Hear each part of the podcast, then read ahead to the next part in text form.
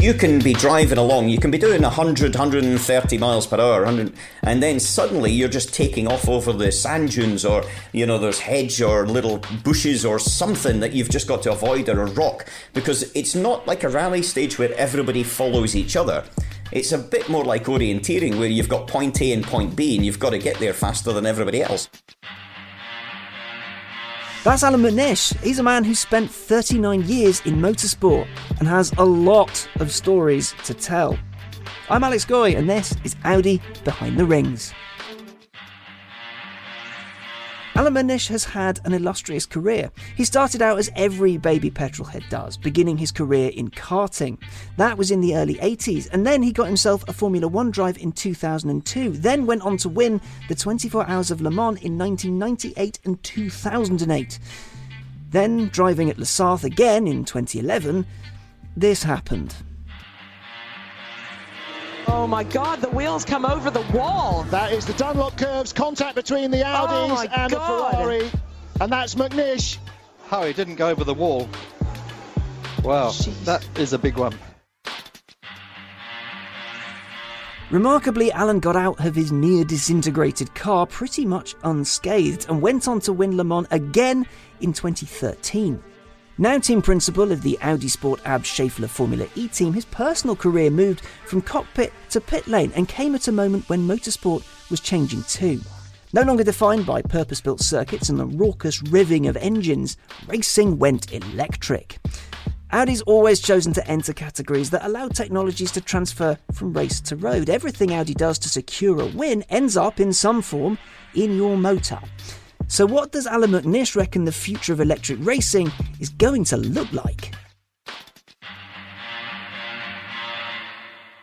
I, I want to talk about your, your time in motorsport. So this is your 39th year uh, in in motorsport, and during that time, you know, there's there's Thanks, been Alex. a lot of advancement. Thank you very much. Sorry, this is th- th- this is your third year in motorsport. You've done so much in such little time. Um, but during your time in, in motorsport, we've gone from petrol being the dominant fuel, uh, ICE being the dominant powertrain, and now all of a sudden the focus is very much on electrification. But rather than rather than watching that happen, like you know me from my sofa on a Saturday afternoon or at three in the morning uh, at La Sarthe, you've been you've been living it. So what what's that change been like? Like how's how's it felt from your perspective? It's quite funny because you know what it's like in motorsport when you're at the cutting edge of whatever it is a new tyre or a new internal combustion engine or something that we're looking to try to improve. Uh, you don't realise how important it is at the time until you look back. And it's only when you look back you realise that point was a real game changer. You know, you're right, 39 years in motorsport. I've seen quite a lot of things, but for the majority of my career, it's always been related to the same fuel source, which was petrol, like everybody else, because for years everybody just used that. And we went to uh, Sebring in 2006 with uh, the diesel, which was the first time that anybody had taken a fully developed racing engine to an international race and one that was not petrol. And the thing that I realised then was, yeah, this was a game changer, but what I did not realise was the pace of technology change. And within 11 years, we would have gone from that to having a hybrid system. And that hybrid system would have 50% of electric power and 50% of internal combustion power, and then to fully electric from there. And as well, that I would have gone from being a racing driver to a team principal in one of those fully electric championships. So the whole swing of things has been so quick, much quicker than I could ever have imagined. And also, it's been cool to be on the front edge of that, to see it happening live, to see the sort of groundbreaking things that we're doing on track, and also just to know that you're part of developing for the future. Yeah, so l- looking back and thinking, oh, hang on, that all happened rather quickly. This is excellent. Ma- ma- magic occurred. when you're in that moment, when those changes start happening, so you get that first diesel engine, and then you do the, then you move to hybrid. When you're there, is it sudden or is it planned for really, really far in advance, and then all of this, or like how how does that work when you're actually on the ground? Well, planning is very much in advance. And so if I take the normal sort of cycle, you're looking sort of two, three years down the line of where you're going to want to get to. However, on the ground, as you know, uh, with technology, with regulations, with different things that sort of come up. The way that you do it is a little bit day by day by learning, especially when it is absolutely new stuff. And so, in that respect, when you talk about the hybrid, I remember going uh, to our first tests with this. It was a flywheel system that stored the energy. So, when you braked or lifted off at the end of the straights, it recuperated energy from the front wheels that normally be dissipated in heat and noise. And it went into a, a spinning disc system called a flywheel that sat next to my left hip. And that thing was spinning at like 45,000 revs per minute. You know, and uh, you could hear it. When you lifted off, you could hear it go as you were actually putting energy back in. That's over the noise of the engine behind you. And then when you accelerated out to the corner, you could hear it giving that energy to the front wheels to give your quattro system and four wheel drive. And so you'd go as it dissipated the energy. It was an incredible thing for your mind suddenly to hear this sitting next to your left hip. But then you started to use it and you used it as a tool for knowing how you were actually recuperating energy. So it wasn't just the car doing it, audibly you were listening to this and it was giving you feedback as a driver. So there was lots of things through the, the process that we were finding out along the way. Even although the hybrid system, the way we were going to do it was planned so far in advance, the utilization of it was kind of on the ground. That's really smart. So you, you use the use the flywheel kind of like of to put it into into uh, mere mortal terms, not super hardcore race driver terms, uh, kind of like when a learner figures out that when the revs get super loud and super noisy, you need to change gear. That that kind of feedback. Kind of, yes. Um, you were basically, it was an extra sense and an extra feedback you were getting as a racing driver to be able to maximize the performance of you and the car.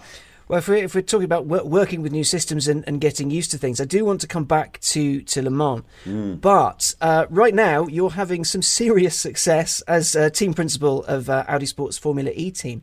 What I'd, what I'd like to know from you really is having had such a big background in, in ICE and, and racing and, and all that, what excited you about Formula E? Did you think, oh, this looks quite jazzy, I think I'll give it a go? Or did you fancy a different challenge? Or what got you there? Do you want to know the truth? Yeah. I wasn't sure Formula E was actually going to be the thing.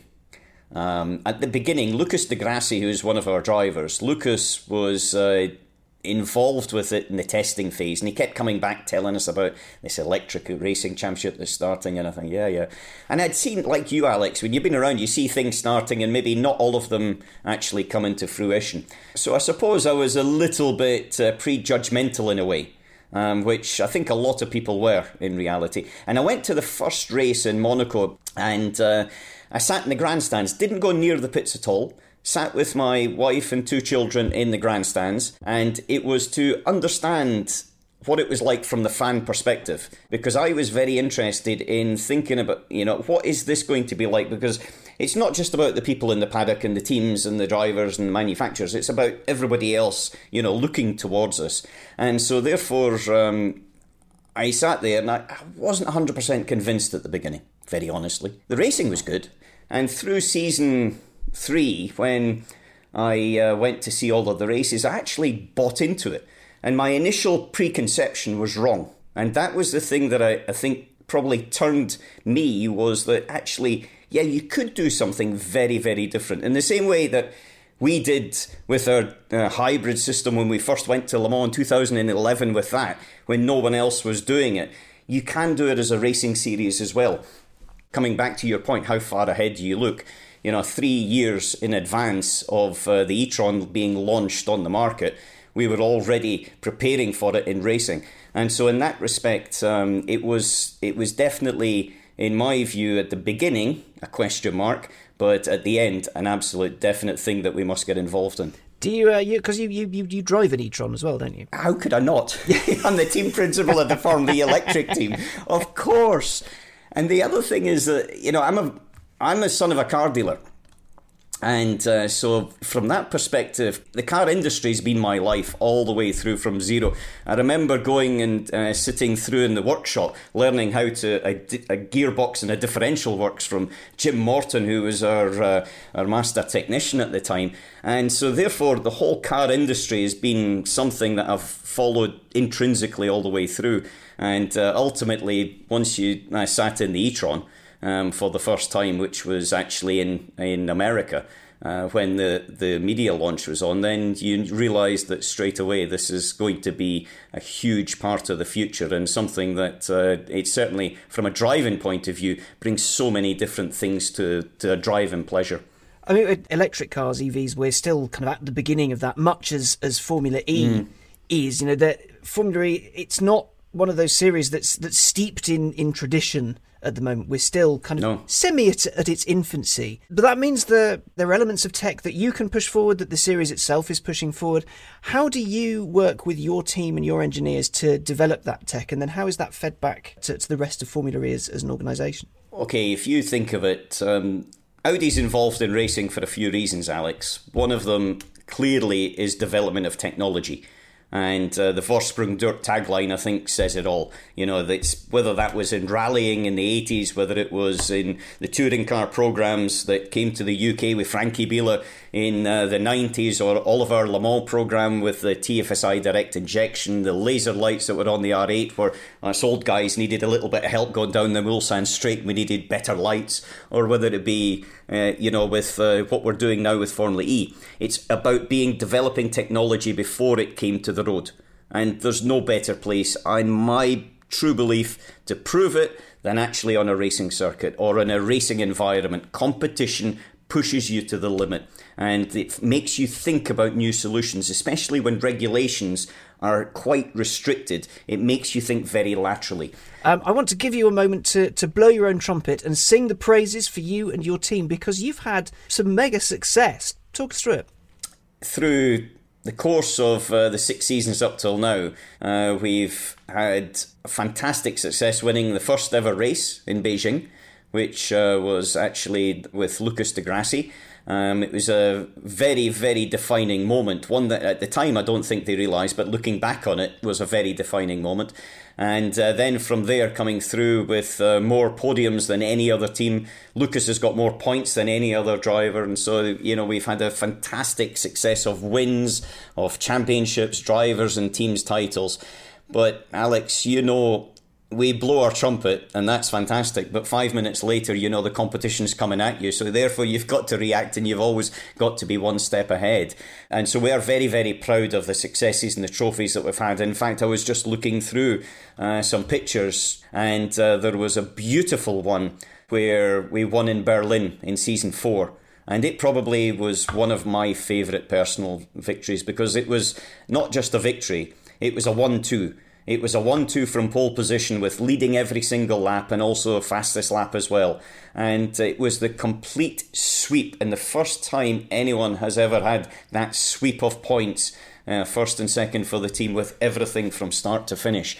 That made me very, very proud. We're going to try and make sure we have more of these in, in the coming season as well. But so you've over over your career, you're immensely packed. Three years, you've stood on top steps a lot you are a, an amazingly, amazingly successful human being. What's the, the, the, physical and mental experience like? Because when you're up on the top step, you've earned it. But to get there, what preparation goes into that? Because I can't get my tiny brain around it. I'm very fortunate that, as you say, I've uh, been in the top step many, many times. Big championships, uh, Le Mans, World Championships, that sort of thing. You know, just a few. Just a few. Alex, I think we also have to remember, like in any sport, those are the highlights that people remember, but what they tend to forget is the sort of hard work and effort that's gone into it before, as you say, but also the races where you have not finished on that top step. The races that got away from you, the races that you thought were going to be yours, but for whatever reason didn't. And they're, in my opinion, as much as part of the future success as what actually the trophies are because those are the ones where you dig deep, you go home, you think about it, you you look at it, and you prepare better than you did the last time. the ones that got away, I think, are as defining as the victories in a lot of respects. I suppose the, the thing is, everyone sees the final show and goes, wow, but very few people realise the level of rehearsal and level of prep that, that goes into it. Yeah, that's it. But it, you know, my father taught me when I was karting when I was a little kid the the five P's: proper preparation prevents poor performance, and that stuck with me massively. And it's something that I think we.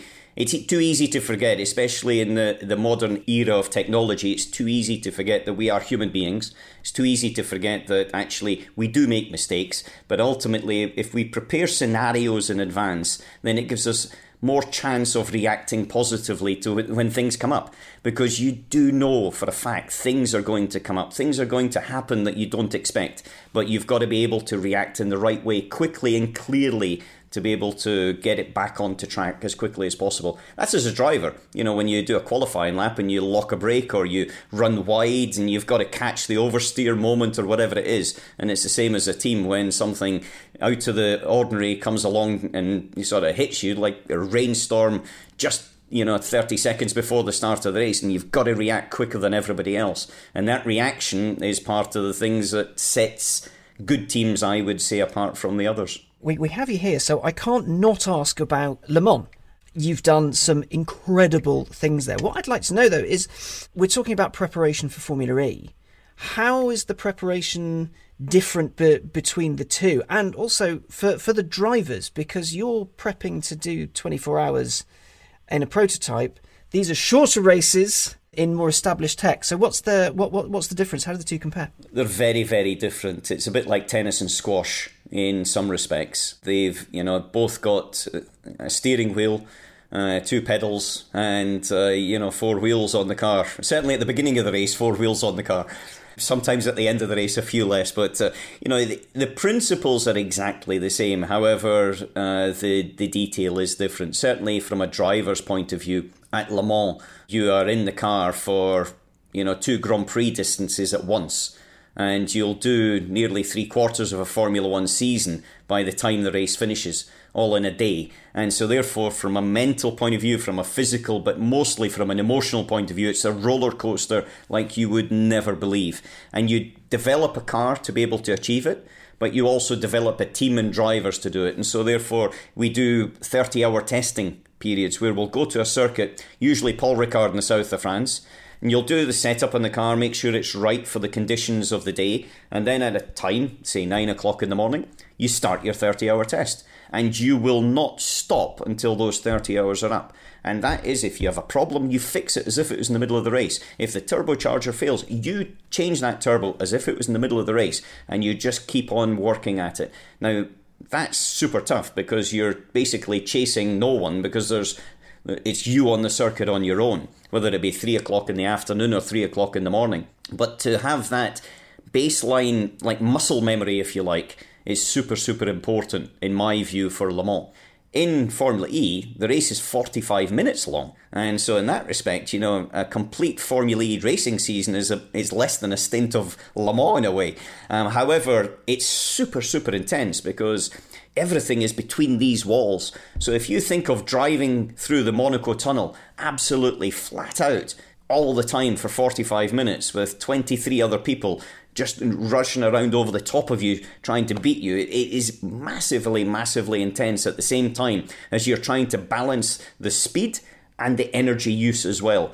And so, therefore, it's a slightly different skill set, but have to say, a driver that's very good at Le Mans, I'm sure can be very good in Formula E, and vice versa. You're talking about um, the how how people are, are adaptable to every day and how the tech filters down to every day. One huge element of racing is safety huge, huge element of it. And I want to I want to ask you about 2011. Uh, I was watching Le Mans. You so had, uh, so yes, but you had a different perspective to me.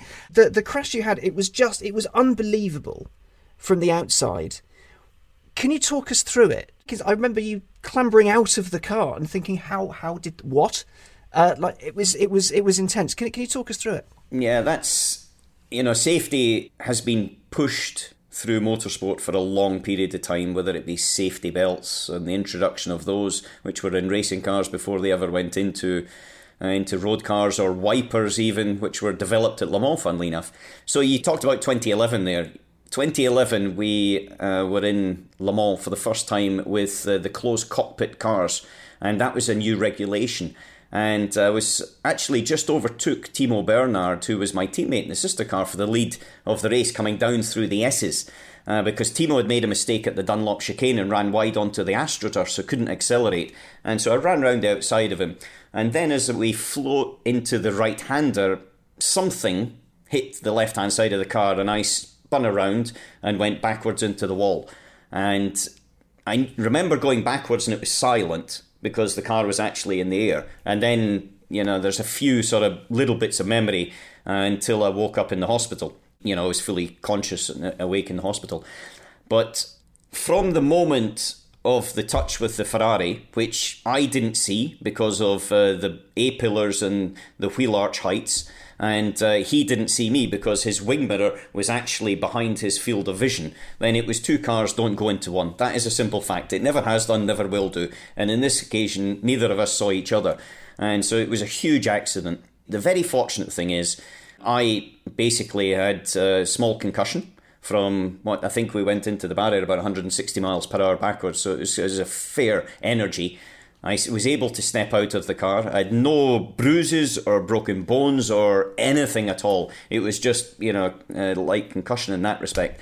I went back later on after uh, I'd been discharged from the checks in the hospital and uh, went to see Axel Luffler. And Axel is our chief designer.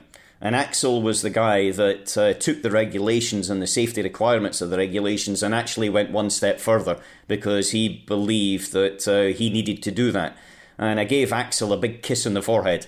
And, you know, he, he's a burly German chappie, and, you know, to see this little Scottish guy coming up to give him a kiss on the forehead, I don't think he was quite expecting it. But at the end of the day, his focus to actually make sure the car was safer and to keep me protected in that situation um, was the reason that I'm here still talking to you.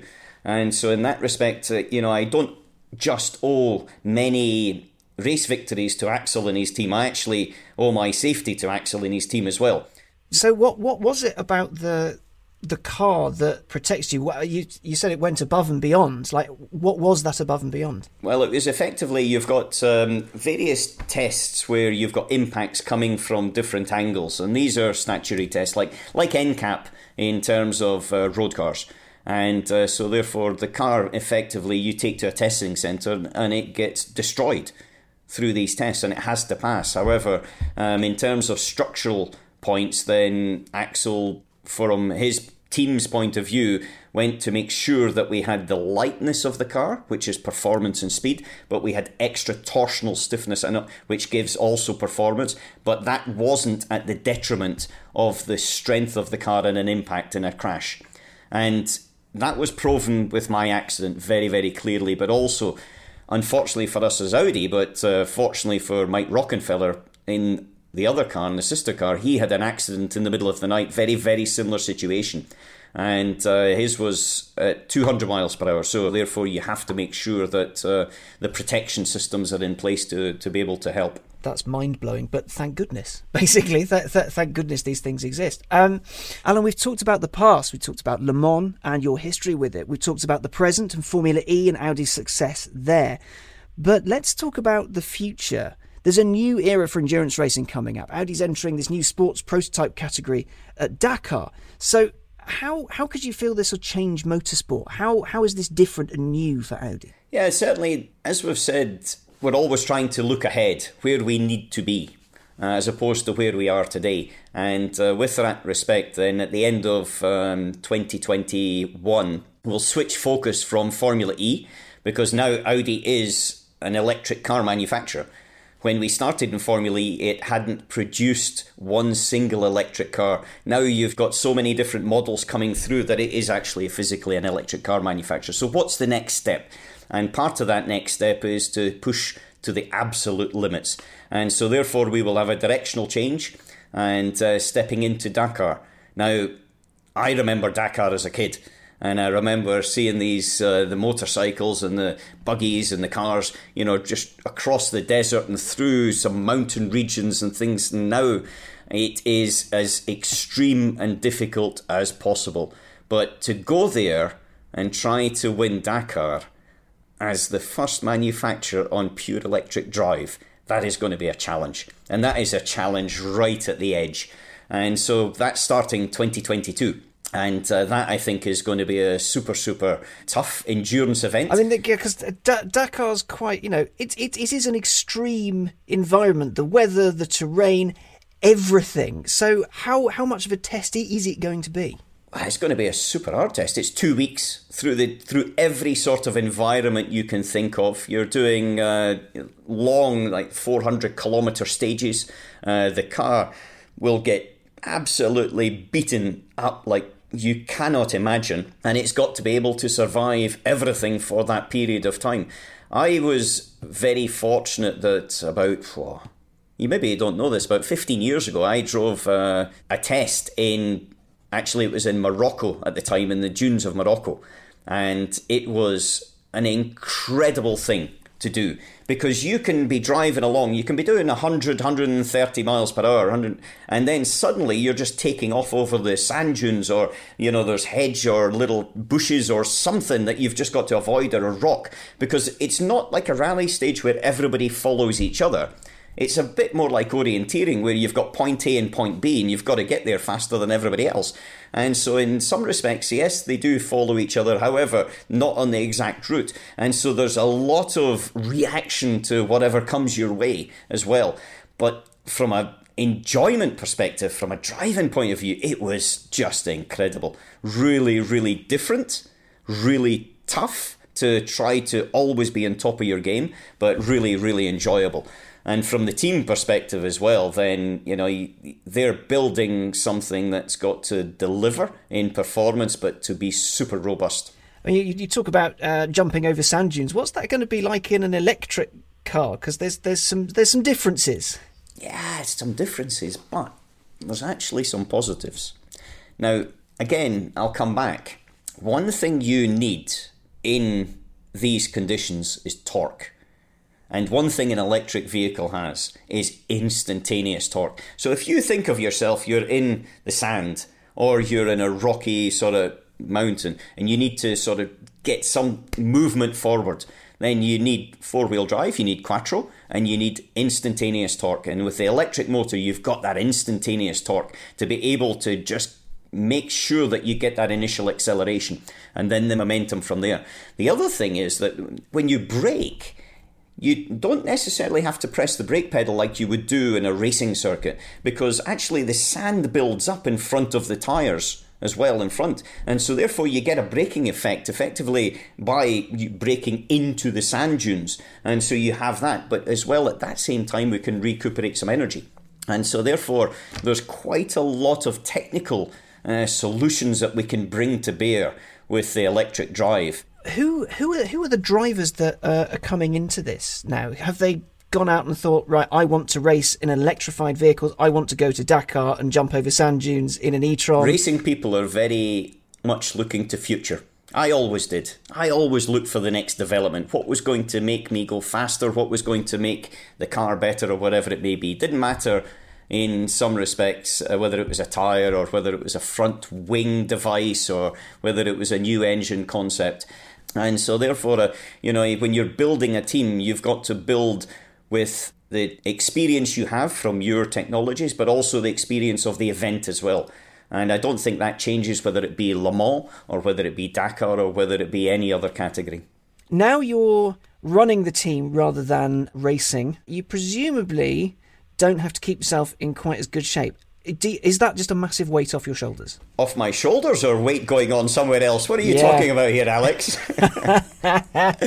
is, is, is, is it nice to not have to be like peak performance all the time? Because that is one thing, yeah. one part of most motorsport that a lot of people don't realise is you have to be 100% on it all the time. Yeah, I think when I retired, I was very fortunate actually, because from the age of 16, I didn't put on weight until I retired at all didn't matter what I did, whether I trained or not trained, ate or didn't eat, or it was I was always sixty kilos. You are an amazingly lucky man, and I hate you a little bit for that. However, times have changed. My father told me they were going to change, but times have changed. Now, when I retired, definitely there is definitely a release of pressure And that isn't pressure put on by anybody else. It's, certainly for me, it was pressure put on by myself because you have to perform at an absolute elite level. When you're in a car, there's no second best. You have to perform at top. In football, you can maybe get support from your teammates to pull you through on a day. But in, in motorsport, you're the one in the car, there's no one else, so therefore you have to do it. And that brings, to some extent, its pressure. And uh, the pressure to, to win was the thing for me. And so when I retired, when I deci- decided to retire, then I came home, told my wife that was it, it was over. Went to Audi, spoke to Dr. Ullrich, who was the motorsport boss, and said, "Look, that's that's it, finished." Uh, and I came home, and there was a there was definitely an emotional release. I wouldn't say that it changed my training habits and things because I've been running and uh, going to the gym and doing different things for 25 years. But the one thing I stopped immediately was I never did any more neck exercises. I they drove me nuts.